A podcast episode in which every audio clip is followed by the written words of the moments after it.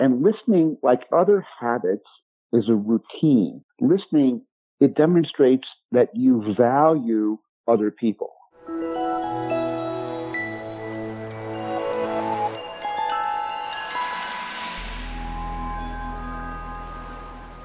Welcome back to the Faculty Factory podcast, friends. I'm Kim Skarupski, and on today's H3 Habits and Hacks from Hopkins session, we have Dr. Stephen Wegener. Stephen, how are you? Good morning, Kim. How are you doing? I am doing great. I'm so excited to have you on the episode today because I know you're going to talk about something that I have a real problem with. So why don't you just tee us right off? Great. Well, thank you so much for Kim for inviting me. This is a great program and a lot of fun. Uh, a few that I've listened to have been very helpful and a lot of fun. So uh, I'm Stephen Wegener. I'm a professor in the Department of uh, Physical Medicine and Rehabilitation in the School of Medicine and director of the Division of Rehab Psychology and Neuropsychology. And I also have an appointment over in the School of Public Health in the Department of Health Policy and Management.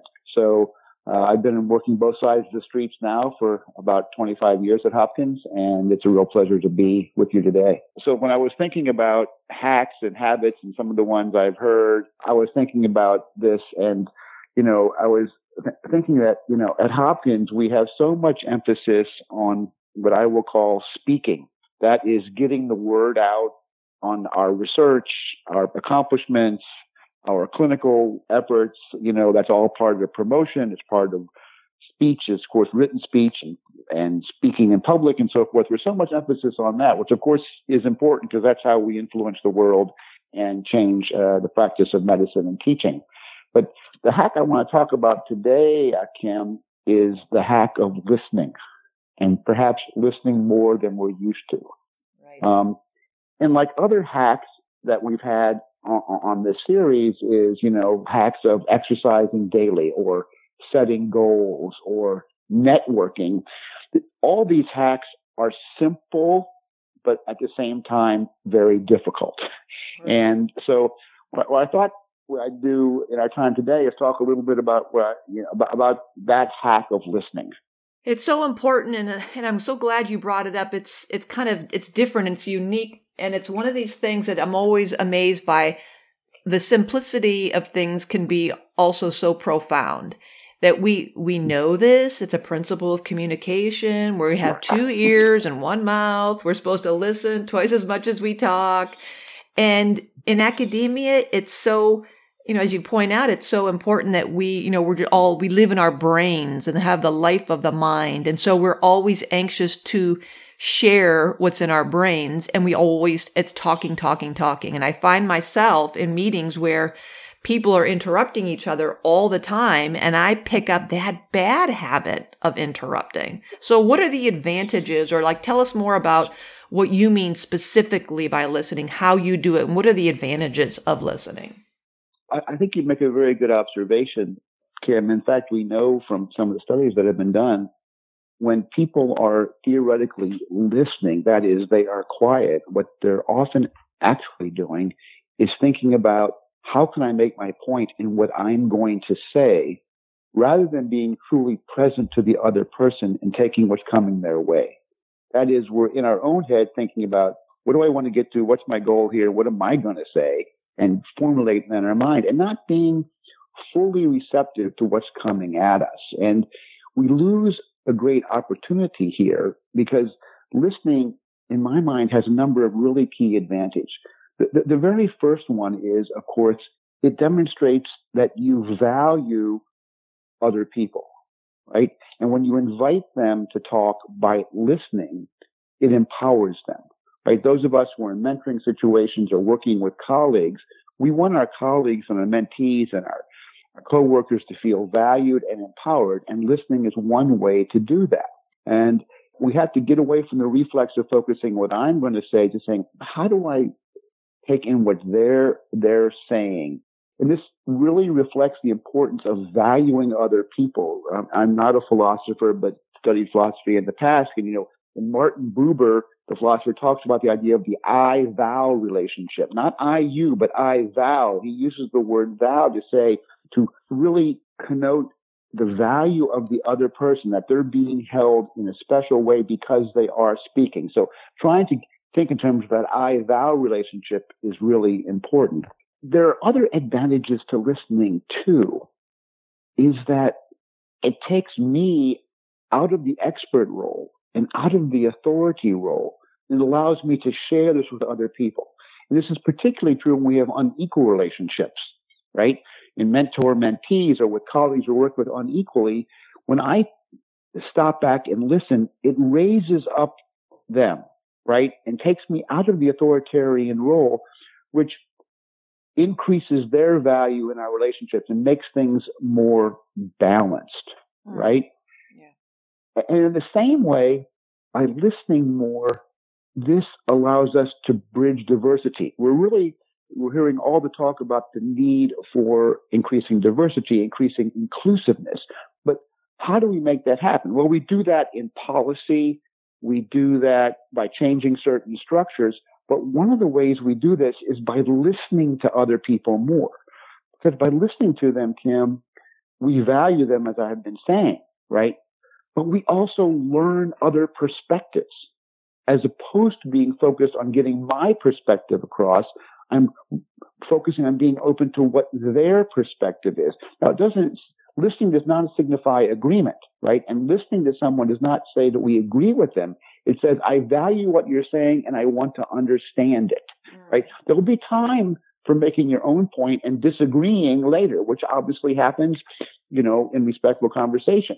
But let's, I think, by focusing on listening, we have the opportunity to bridge diversity, particularly when we're in a cross-cultural situation, a cross-gender situation, you know, across race or ethnicity situation.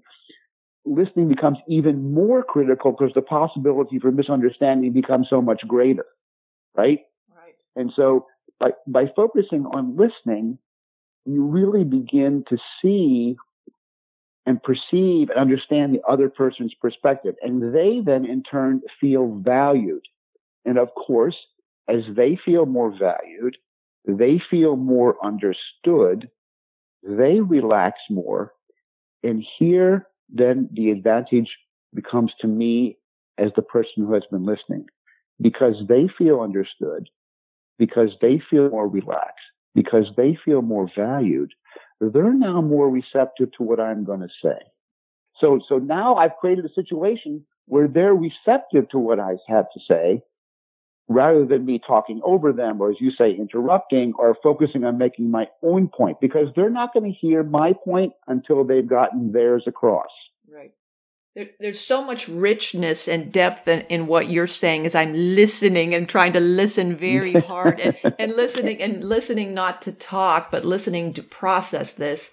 And I'm, I'm hoping you'll go into like how to do this because I'm thinking mm-hmm. if, if I really want to engage in a, an authentic relationship, an authentic conversation with someone, it'll be harder to do on the fly in the olden mm. days when we'd walk by each other in a hallway, perhaps. And, and I'm curious to see what you say about right. how, how we can listen on pod, you know, on Zooms rather on, which is how we're mostly all meeting now.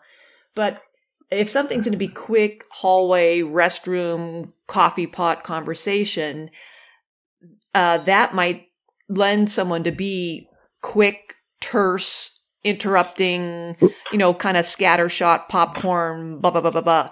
But in, in something where you've got an appointment with a mentor or mentee, that to me sounds like a ripe opportunity to pause, breathe, exhale, hear, mm-hmm. listen between the lines. I like that phrase, listening between the lines. Like I can listen to what someone's saying with their words, but I can sometimes listen to what they're saying by what they're not saying or what their body is mm-hmm. saying to me, what their eyes are mm-hmm. saying to me. So can mm-hmm. you talk more about the setup of a good conversation or how you do this?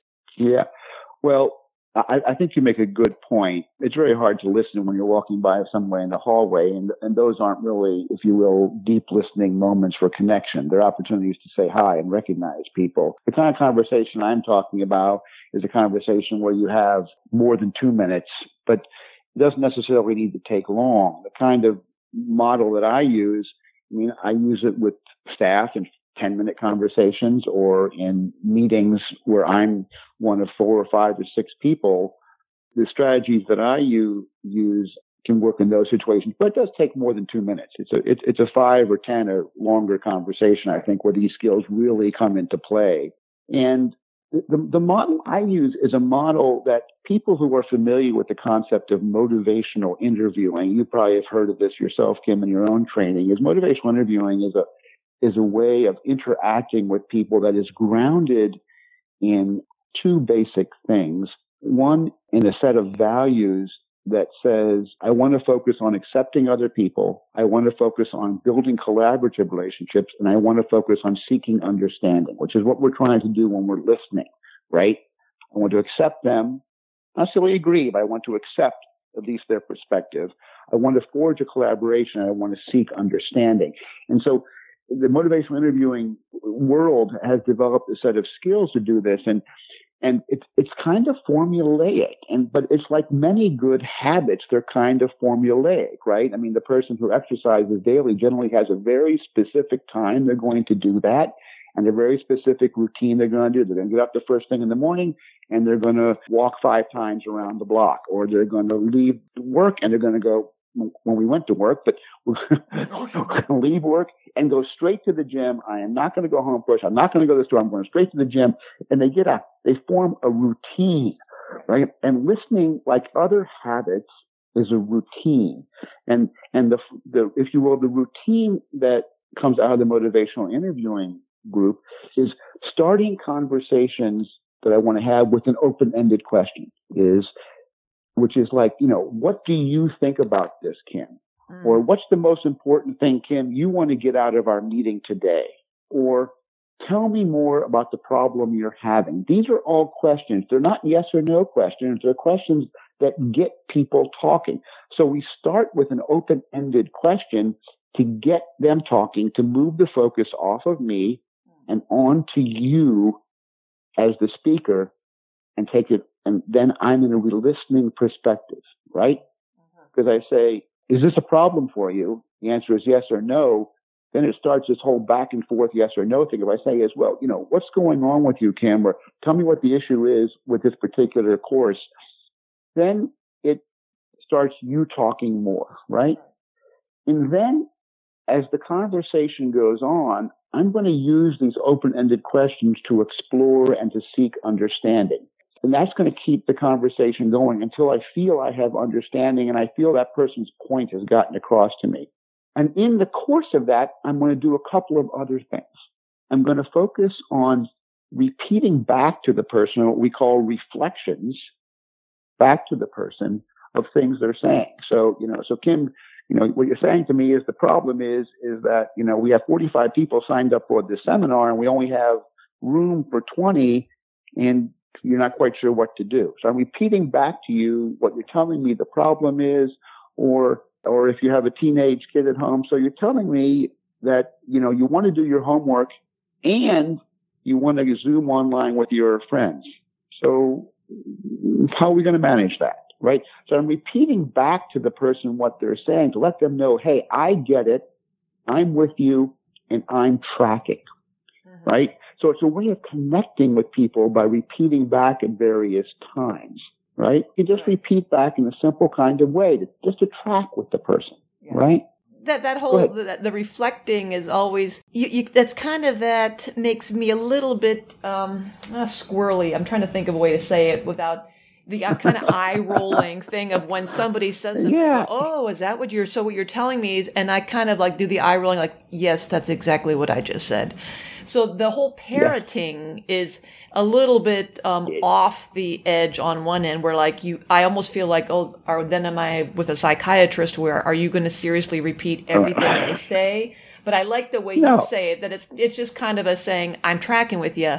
I get it. I hear you. Right because there's a lot of that. No, it's not what I said at all. I didn't mean that at all. So it is important to sure. reflect to make sure you are tracking, but you don't have to literally parrot back because that would be annoying, I would think. It could be annoying, but it's not as annoying as you think it might be. Ah.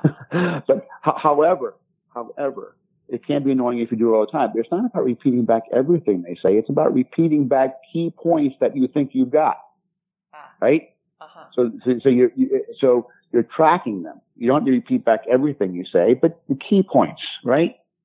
And then, and then also in the course of my conversation with somebody, I'm going to look for what we, the A word, we call this affirming. I'm going to look for something positive in this thing, right? I'm going to look for something positive in the conversation that I can comment on to let them know because so many of our conversations, Kim, are about problems, right? How many emails you get in the course of the day and how many of them are either things you should have done, things you need to do, right?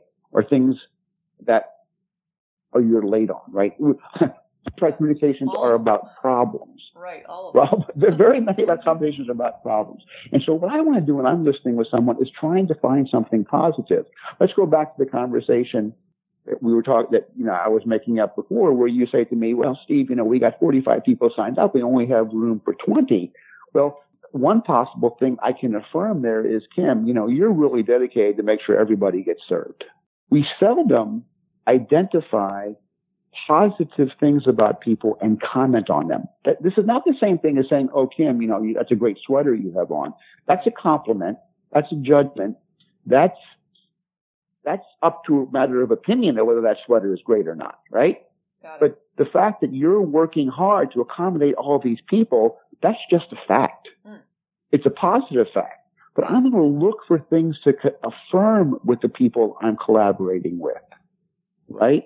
It's, somebody it's like I, a mic it's a micro affirmation like you hear micro aggressions this would be like a micro right it's a affirmation. beautiful i love that and i'm going to take that one and steal it for my next talk on this topic it's a micro affirmation exactly there's like a micro aggression and even if someone comes to me and says oh steve you know i really made a big mistake on this i might say to them kim i, appreciate your honesty on that yeah yeah. I mean, I want people to be honest with me, even, of course, even about mistakes. And as we, and this is, of course, one of the key things we have learned from our culture of safety, right? Is that we value people for pointing out where our mistakes have been made, mm. right? We, va- we now are valuing that. We're affirming that. And these micro affirmations, what do they do? They cause people then to listen more carefully to what I say because they never know when I'm going to say something positive. And, this is so much a part of my, this is so much a part of my, uh, of my way of running conversations with starting with open-ended questions and doing reflections and working in affirmation is, uh, my daughter who is now, you know, on the faculty at Vanderbilt. She was home on the, one of the last holidays when she was still home and we're at dinner time and we're talking about this and that. She goes, Dad, I've been sitting here for 20 minutes and I haven't heard an affirmation yet. so you've trained her to expect that. Isn't that wonderful? Yes, exactly. But she knows the conversations are going to follow this pattern of, you know, in our, in our family, we sit down at the table and we would say is, tell me about, tell me something you learned today you didn't know. Yeah. Right? It could be anything you learned. I mean, not just school facts, but it could be learning that, you know, it could be anything you learned. But so I start with opening the question, and do some reflections and, and then, of course, when you ask open-ended questions, people tend to ask you them back. And so now I have this back and forth going. I'm putting some reflections in. I'm putting in an affirmation or two, right? In every interaction with people, I want to have any extended interaction with people. I want to have an affirmation in there somewhere. Mm. Just one or two. The most important thing is, is that it's genuine. You can't say nice things to people when they're not worthy of them you want to see things that are genuine. It has to be genuine. It has to come from your heart because people will see through that. But generally, if we look, we can find things to affirm because most of the time we're spending time looking for problems. So listening in this way, it changes your mindset. It takes you off the negative and puts you in a more balanced mm-hmm. perspective of negative and positive. Finally, the conversation is going to end with an S, a summary. Mm. Right? A summary. That is, where are we? Right? So, and oftentimes we would like the, the speaker or the mentee or our colleague to do the summary. So I might say to one of the uh, junior faculty members, so what, what, what are the next steps that we discussed? And they say, well, I'm going to put this paper in and then I'm going to work on this talk and I'm going to work on getting my clinical productivity up or something, right? So having them summarize the conversation at the end right? because it's better for the listener to do the summary than for me to do the summary because me, if they're, if they're summarizing it, they're buying in, right? So at the end of one of these conversations, I might say, well, can you remind me of what the plan is? Or if I'm in a meeting, you know, so we've been talking for 45 minutes about how we're going to manage this particular uh, course. What's the plan now? Can somebody lay that out for us? Right? So I'm going to have a summary in my conversation. And sometimes the summary is, is, well, it sounds like we're not sure what to do yet and we're going to meet the next week.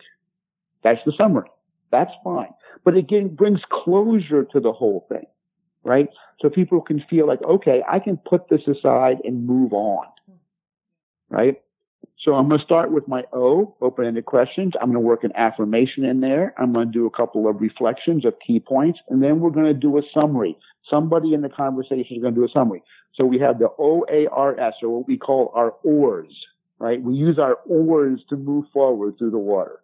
But that's, that basically is the skill that I use, and I, every conversation I have with per, a person uses that formula. It's good with our colleagues.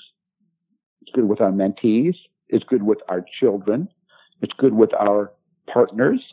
It, it just works. It's universal because it's based on the basic flow of I want to accept you, I want to collaborate, and I want to understand. Mm-hmm. And it just sets things up. And the and the value of this is is if I find myself in a conversation and it's not going well, Kim, I probably have dropped my oars. Ah. I've moved I've moved into Stephen Wegener's natural autocratic, let me tell you how it ought to be mode. right? Right. and so, and so yeah. I reverted to my, I reverted to my true self, or as opposed to the self I want to become. and I think that's what this listening strategy causes us to do. You know, so for some people it comes naturally. For others, it's more of a learned skill. But I would argue that to be successful, you know, you look at our look at our leaders around our community you know, and beyond, the people who are successful are people who are able to listen and connect, right?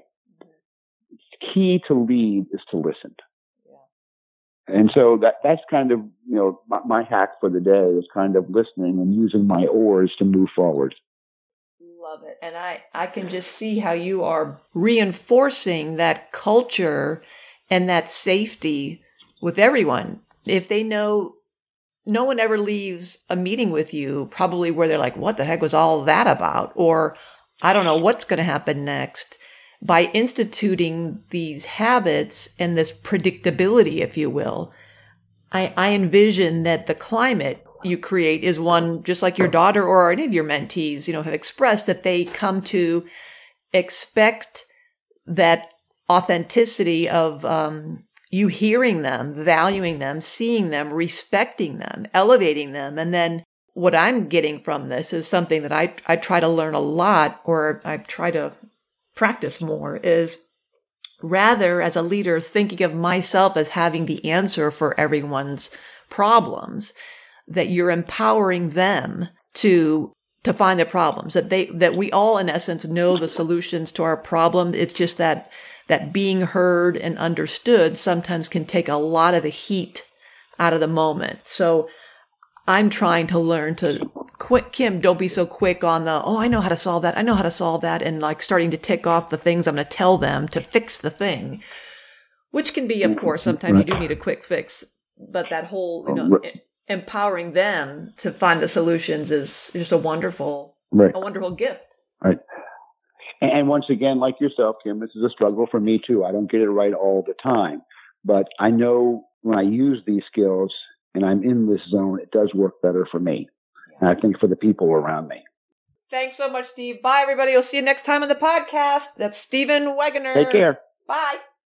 Thanks for tuning in to Faculty Factory Podcast. The mission of the Faculty Factory is to build and support a community of leaders in faculty development who share tools, resources, wisdom, and encouragement in service to our faculty members, schools, and institutions. We encourage you to go to facultyfactory.org to find out more, get in touch with me, ask me any questions. Maybe you want to be interviewed on the podcast. Thanks for tuning in to Faculty Factory Podcast. We'll see you next time. The Faculty Factory podcast and website is sponsored by the Johns Hopkins University School of Medicine Office of Faculty. For more information, visit facultyfactory.org.